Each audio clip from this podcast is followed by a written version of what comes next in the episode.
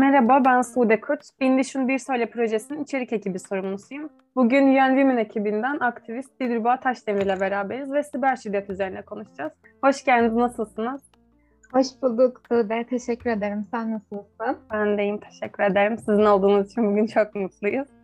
Ee, dediğim gibi bugün gerçekten ele alınması gereken önemli bir konu hakkında konuşacağız. O yüzden ben hemen sorularıma geçmek istiyorum. Siber şiddet nedir? Bunu nasıl ayırt edebiliriz? Aynı e, aynı devam üzerinde ve sürekli olarak tekrarlanan davranış çeşitleri olarak e, biz tanımlıyoruz. E, bu davranış çeşitleri hem sürekli olarak tekrarlanmakla birlikte aynı zamanda e, insanlara ve karşımızdaki kişiye zarar veren türden bir davranış olarak tanımlanıyor. E, bizler zorbalığı beş başlığa ayırıyoruz. E, bunlardan birincisi aslında en fazla karşılaştığımız zorbalık türlerinden maalesef ki fiziksel olan. E, bizler fiziksel zorbalığı aslında itme, çekme, işte e, vurma gibi eylemler olarak tanımlıyoruz. Daha sonrasında bir ikinci zorbalık türü olan psikolojik zorbalık e, türü de aslında e, tamamen spesifik cinsel zorbalık. Cinsel zorbalık dediğimiz şey de aslında e, yine en çok kadınların maalesef maruz kaldığı e, ve karşı tarafı e, bu partneriniz olabilir veya partneriniz de olmayabilir. E, sizin zorla cinsel ilişkiye zorlanma, sizin cinsel içerikli mesajlar almanız, ya da işte cinsellik üzerinden sürekli olarak zorlanmanız olarak tanımlayabiliyoruz. Tabii bu yine e, siber zorbalığı da içeren bir konu. Çünkü sosyal medyada hem partnerimiz tarafından ya da partnerimiz olmayan kişilerden, hiç tanımadığımız kişilerden bazen cinsel içerikli, e, cinsel ilişkiye girme noktasında zorlayıcı mesajlar alabiliyoruz ve bu mesajların yine tekrarlı olduğunu da görebiliyoruz. Bu noktada aslında temel olarak özetlersek tel ağlar aracılığıyla, dijital kanatlar aracılığıyla sürekli olarak tekrarlanan zorbalık türü diyebiliriz. Evet, teşekkürler. Peki e, ghosting bir siber şiddet türü müdür? Hangi durumlarda şiddet olarak kabul edilir? Hangi durumlarda kullanılması meşru sayılabilir ya da meşru sayıldığı herhangi bir durum var mıdır? Ee, şöyle aslında ghosting dediğimiz şey birazcık daha e, bizim İngilizce'de kullandığımız ghost, hayalet e, kelimesinden gelen e, bir terim. E, bu noktada e, ghosting dediğimiz şey bizim ilişkilerde aslında yok sayma, yok sayılma e, durumu olarak biz flört şiddeti kapsamında değerlendiriyoruz.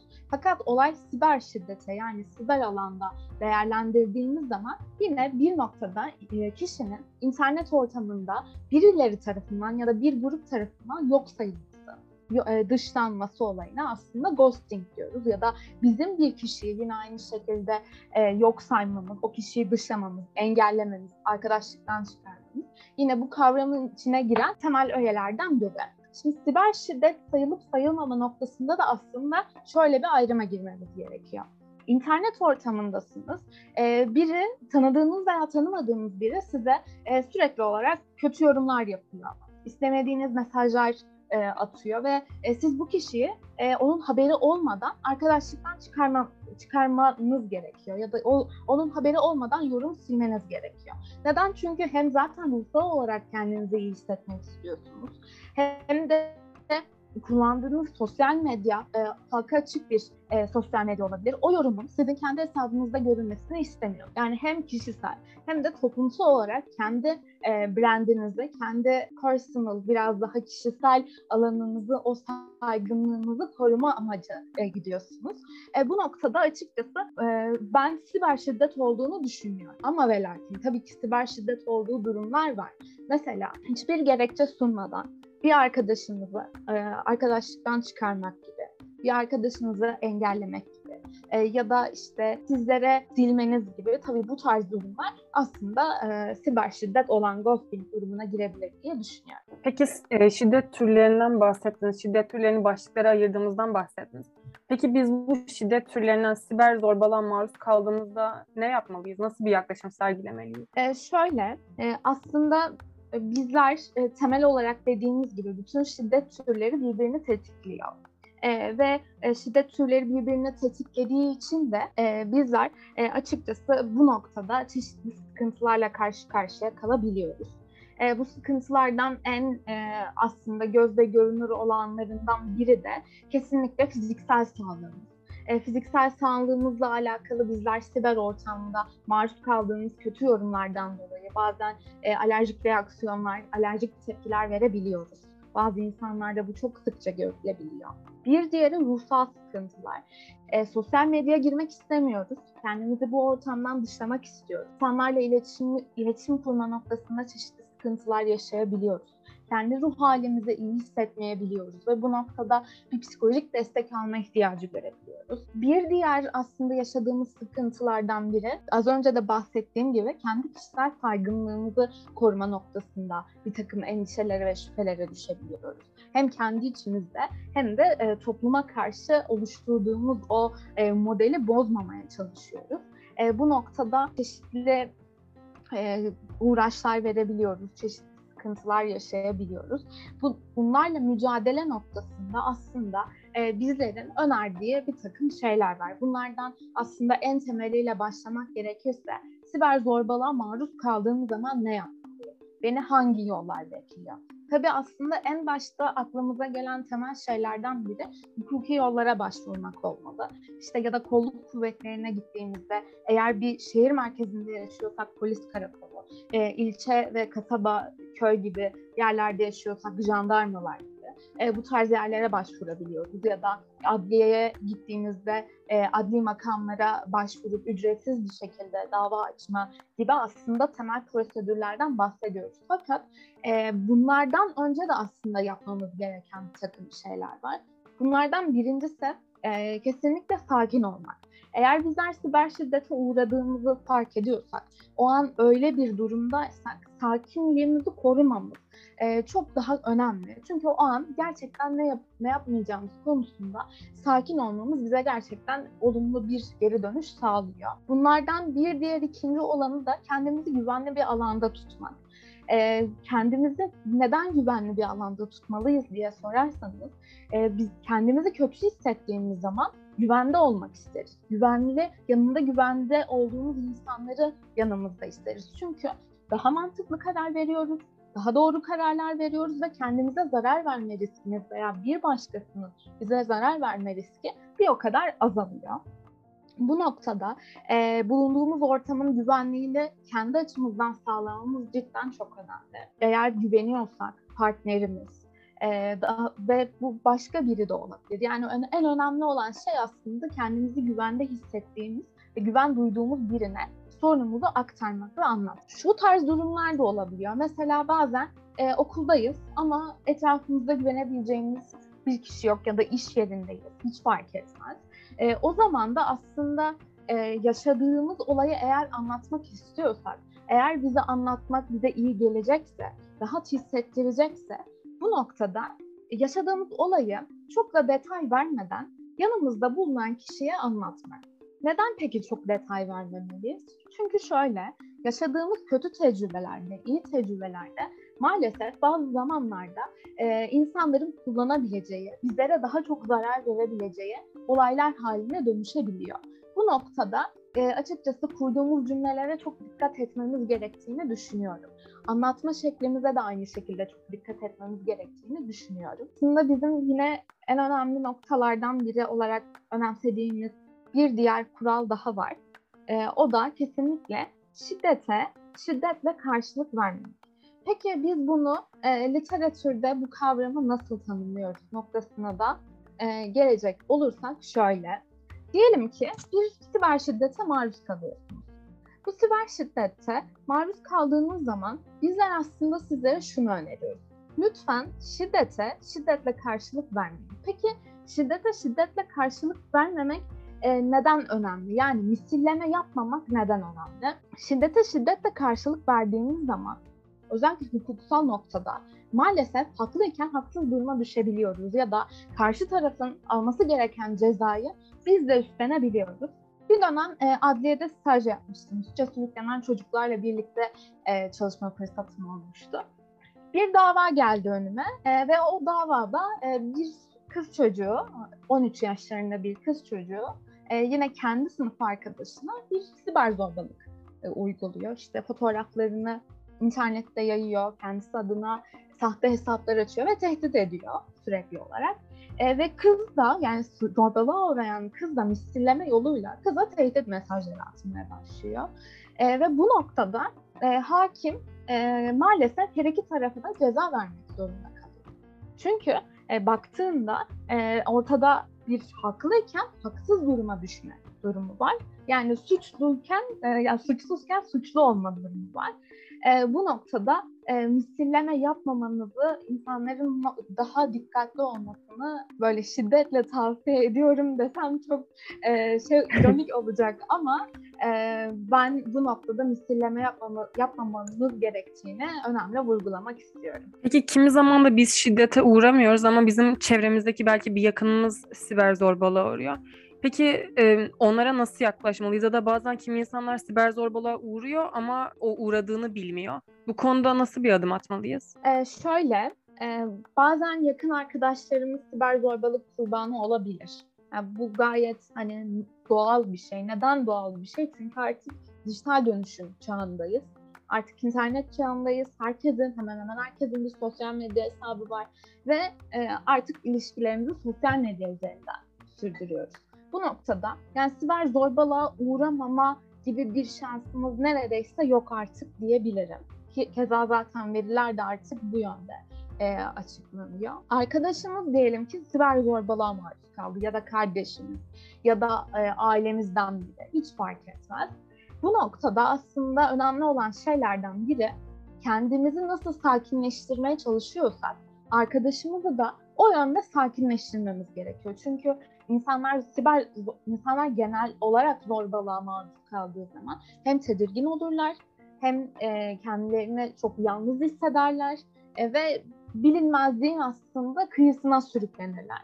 Bizim burada yapmamız gereken temel e, hedeflerden ve temel noktalardan biri bu bilinmezliklerden çıkarmak ve onu sakinleştirmek. Daha sonrasında ne yapmalıyız? Daha sonrasında da aslında arkadaşımıza bu olayı ona sakince anlatmasını isteriz. Yani evet ne oldu, kim nasıl, ne mesajı attı, bu mesajı atan kişiyi tanıyor musun? Tarzında yargılamadan daha sakinleştirerek daha böyle açıklayıcı bilgiler almak bizim her zaman e, daha çok işimize yarayacaktır. Daha sonrasında e, arkadaşımıza bu şiddet olayında, bu olayda suçsuz olduğunu kanıtlamamız ve ona bunu anlatmamız gerekiyor. Evet, sen siber zorbalığa uğradın fakat burada senin herhangi bir suçun olduğunu düşünmüyorum. Çünkü burada mağdur konumundasın, bir mağduriyet yaşıyorsun ve bu mağduriyetten ötürü suçluluk duymamalısın. Yani biraz daha aslında burada güçlenme prensiplerinin ön plana çıkması gerekiyor. Ona cesaret vermemiz gerekiyor. Onu e, daha da dinginleştirmemiz ve doğru yolu göstermemiz gerekiyor. Ve tabii ki de bizim her zaman önemli vurguladığımız haklarımızı yasal yollarla arama sürecine onunla birlikte devam etmemiz gerekiyor. Yani bu süreçte e, arkadaşlarımızı, yakınlarımızı yalnız bırakmamamız gerektiğini ben önemli vurguluyorum. Çünkü o an gerçekten e, siber zorbalığa maruz kaldığımızda ne yapacağımızı tam olarak bilmiyoruz. Ve bence bunun empatisini de duymamız gerekiyor. E, bu noktada yalnız bırakmamalıyız, daha çok destek olmalıyız. Peki siber zorbalığı e, daha farkındalık yaratıcı. Yani evet bazen e, dediğin gibi siber zorbalığa maruz kalıyoruz.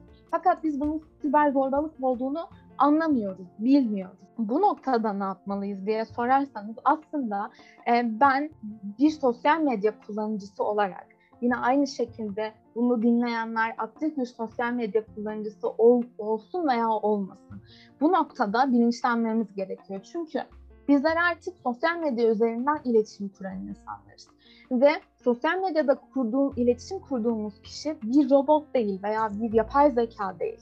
Bir insan. En öncelikle o kişinin bir insan olduğunu, o kişinin de duyguları olduğunu anlamamız ve anlatmamız gerekiyor.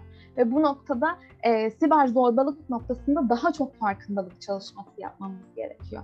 Daha çok konuşmak, daha çok atölye düzenlemek, daha çok eğitim düzenlemek ve insanlara bunu aktarmak gerçekten çok önemli e, bence Sude.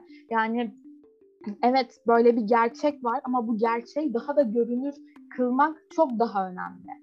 E, ben özellikle e, yaptığımız atölyelerde daha güçlenme oturumlarını böyle e, kadınlarla birlikte yaptığımız zaman onların tecrübelerini e, dinlemek gerçekten e, evet beni bir noktada üzüyor ama bir noktada da aslında o kadınların kendi tecrübelerini anlattıkça e, daha da güçlendiklerini görüyorum ve gerçekten beni çok mutlu ediyor.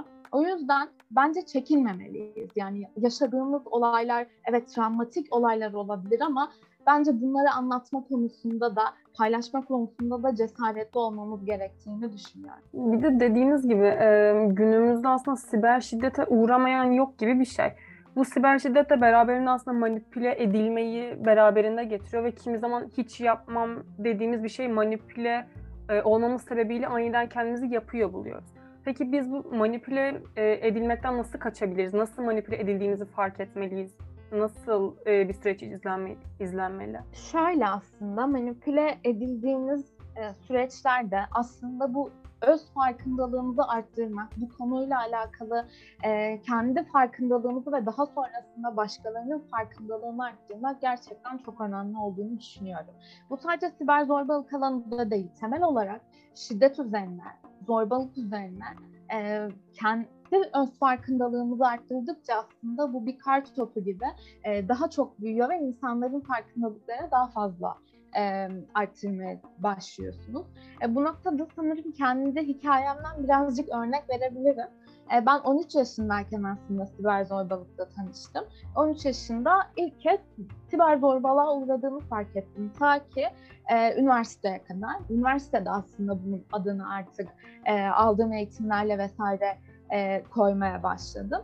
E, yani bu demek oluyor ki aslında internette sadece birileri beni e, manipüle etmemiş. Ben de kendimi manipüle etmişim. Çünkü hani bu yaşadığım şeyi en önemlisi adlandıramamışım. O yüzden yaşadığımız şeyi bizler aslında ne kadar çok adlandırabilirsek, ne kadar çok adını koyup ona göre hareket edersek manipülasyon riskini de o kadar azaltacağımızı düşünüyorum. Bu noktada e, şey deriz hep hani e, karan, evet her yer karanlık olabilir. E, belki bizim yaptığımız küçücük bir kıvılcım olabilir ama o kıvılcım aslında beraberinde birçok kıvılcımı bir araya getiriyor ve birden aydınlığa kavuşuyoruz. E, bu noktada e, bu farkındalığı arttırma, kendi öz motivasyonumuzu geliştirme noktasında e, ne kadar başarılı olabilirsek aslında sosyal medyada da ve e, inter- temel olarak internet ortamında hem kadınların hem çocukların hem de e, genel anlamda bütün cinsiyet gruplarının ve bütün insanların e, ben güvenliğini arttırabileceğimizi düşünüyorum. Çok güzel söylediniz. Biraz da sizin de dediğiniz gibi günlük hayattan örneklerle devam edecek olursak eğer günlük hayatta aslında çok e, mağdur edilen taraf olan biri sosyal medyaya gittiğinde aniden mağdur eden taraf haline de gelebiliyor. Yani sosyal medya ile günlük hayat aslında çok bambaşka iki kimlik gibi aslında günümüzde. Peki sizce e, sosyal medyada aniden mağdur eden taraf olan e, kişilerin çocuklar ve gençler üstündeki psikolojik etkileri neler? Şöyle, e, aslında mağdur eden kısmına baktığımızda temel olarak ben e, sosyal medyada kurduğumuz iletişimin aslında çevrim dışı dünyada yani normal kendi hayatımızda kurduğumuz iletişim arasında bir bağ olduğunu düşünüyorum. E, bugün zaten yapılan araştırmalar şunu gösteriyor. Bizler ne kadar doğru iletişim kurabiliyorsak, ne kadar temel iletişim kurallarını bilip buna uygun davranıyorsak aslında şiddet riskini de bir o kadar ortadan kaldırıyoruz. Yani şöyle anlatayım size. Diyelim ki sosyal medyaya girdiniz. Ee, şimdi sosyal medyada e, girdiğimiz zaman herhangi bir davranış kuralları olmadığını özellikle gençler düşünüyorlar. Aman işte bir elimde bir klavye var. Ben o klavyede her şeyi yazabilirim. E, o mesajı yazdıktan sonra herhangi bir şey olmayacak zaten. Hani hiç karşı tarafta üzülmezmiş gibi yani karşı tarafın duygularını yok sayan mışçasına e, bir davranış biçimi gerçekleşiyor. Ama gerçek hayata baktığımızda e, şöyle bir durum oluşuyor. Şimdi sen ve ben şu an karşı konuşuyoruz. Ben sana şu an söyleyemeyeceğim şeyleri sosyal medyada yaz e, çok rahat bir şekilde yazabilirim. Çünkü ben ben seninle şu an aktif bir iletişim kuruyorum. Ama sosyal medyada maalesef yazıyla daha çok yazı diliyle iletişime geçtiğimiz için duygularımızı, ifadelerimizi, düşüncelerimizi iletme noktasında çoğu zaman sıkıntı çekebiliyoruz. Bir kere gençlerin aslında bunu e, aşmak için çeşitli yollar edinmesi ve bununla alakalı çeşitli e, kolaylıkların olduğunu onlara benimsetmemiz ve bunları fark edebilmeleri en önemlisi gerçekten çok önemli. O yüzden kurduğumuz iletişimin kalitesi ne kadar iyi olursa aslında e, bizim o kadar da sağlıklı ilişkiler, o kadar e, sağlıklı bir yapı oluşturmamız bir o kadar da olası olarak değerlendirebiliriz. Psikolojik anlamdaki ruh hallerine baktığımızda aslında şöyle bir durum tablo karşımıza çıkıyor. Gençler sosyal medyada birbirlerine e, siber zorbalığa maruz bıraktıkları zaman aslında fiziksel ortamda da kendilerine bir o kadar da zorbalık uğrama, zorbalığa maruz kalma ya da zorbalık uğratma noktasında bir o kadar riskte kalabiliyorlar. Geçen sene e, bir okula gitmiştim siber zorbalık eğitimleri vermek için. Okulu rehber öğretmeniyle görüş, e, sayın hocam şöyle demişti. Hocam e, siber zorbalık e, olarak Facebook'ta özellikle diğer sosyal Instagram'da ya da Twitter'da birbirlerine sürekli hakaret ediyorlar. Daha sonrasında okula gelip birbirlerine şiddet uyguluyorlar. Bu şiddet fiziksel şiddet olarak karşımıza çıkıyor ve bu noktada hani biz artık bunu durduramıyoruz. Daha sonrasında yapılan çalışmalara baktım ki gerçekten öyle. Yani siber şiddete uğrayan çocuk ya da uğratan çocuk dışarıda da yine aynı şekilde siber zorbalığa maruz bırakıyor. Ya da siber zorbalığa maruz kalma riski bir o kadar artıyor. O yüzden dediğim gibi aslında temel olarak iletişim kanallarını doğru yönetmemiz, doğru iletişim kurmayı öğretmemiz gerekiyor. Şimdi bizler iletişim dersi dediğimiz zaman aklımıza çok karmaşık temelleri olan ya da çok karmaşık sistemleri olan bir e, modül aklımıza geliyor ama aslında öyle değil. Yani bizim temel iletişim dediğimiz şey duyguları anlayabilmek, duyguları ifade edebilmek. Yani temelde zaten duygulardan başlıyor. Ve bizler sosyal medyada aslında insani duygularımız olduğunu unutuyoruz. Hem bunu yapan kişi unutuyor hem de karşımızdakinin duyguları olduğunu, incinebilir olduğunu da e, bunu hesaba katmıyoruz. E, sanal şiddetten e, bahsettiniz, yüzde iletişimden bahsettiniz. Siber şiddetle fiziksel şiddetin zaman zaman birbirini beslediği hakkında e, konuştunuz. Peki e, Covid-19 ile beraber aslında biz çok uzun süre evlerimizde kapalı kaldık. Bu süreç içinde de aslında sosyal medya kullanımı bambaşka bir boyuta evrildi. Ee, ve yani benim size sorum sizce bu sosyal medyanın özellikle Covid-19 ile beraber çünkü kimse dışarı çıkamadı vesaire siber şiddet oranlarında da bir değişikliğe sebep verdi mi? Evet, maalesef değişiklikler oldu ama bu değişiklikler tabii ki negatif anlamda değişiklikler oldu. Çünkü e, sen de ben de belki e, bunu dinleyenler de özellikle karantina döneminde daha çok sosyal medyada gezinme, daha çok sosyal medyada arkadaşlarımızla iletişimde kalma ya da tanımadığımız kişilerle e, ya da tanı, yeni tanıştığımız insanlarla sosyal medya kanalları üzerinden tanıştık. Ve bu dönemde yapılan Birleşmiş Milletler'in yaptığı araştırmaya göre ve özellikle kadın ve erkek cinsiyetleri üzerinden karşılaştırmada kadınlar 70 kat daha fazla şiddete maruz kalıyor. Yani bunu bir yüzde bazında değerlendirirsek %70 oranında kadınlar erkeklere oranla maalesef %70 oranında daha fazla siber şiddetle karşı karşıya kalmış. Ek olarak 27 kat daha fazla şiddet şiddete maruz kalma olasılığıyla karşı karşıya. Yine e, Jigsaw'ın bir Jigsaw'ın ve Google'ın yaptığı bir araştırmaya göre de siber şiddete maruz kalan kadınların %58'i aynı zamanda fiziksel şiddetle karşı karşıya kalma olasılığıyla beraber getiriyor. Bu ne demek oluyor? Ee, evet, Covid döneminde yaşadığımız bu e, buhranlı dönem, yaşadığımız bu kapanma ve insanların dijitalleşmeye e, yönelmesi, e, sosyal medyayı aktif kullanmamız şiddeti de beraberinde getirmiş oluyor. Haklısınız. Ee, bu benim son sorumdu. Biz sizin olduğunuz için çok mutlu olduk. Eklemek istediğiniz son bir şey var mı? Ee, benim aslında eklemek istediğim e, şey şu.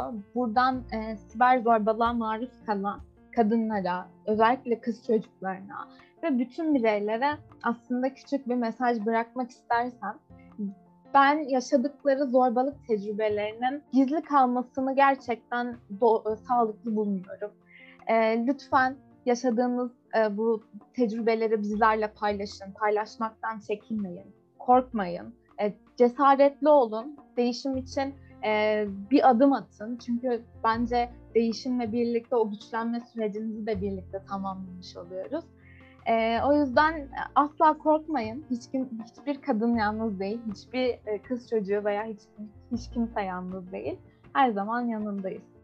Çok güzel söylediniz. Umarız e, dinleyenlerimiz de hem sizin e, bize verdiğiniz bilgilerle beraber bir cesaret bulurlar ve umarım siber şiddetin de farkına varırlar. Bu, bu siber şiddete uğradıklarına bir adım atmak için de böyle o küçük cesareti kendilerinde bulurlar. Umarım çok faydalı bir podcast olmuştur. Dinleyen herkese çok teşekkür ederiz.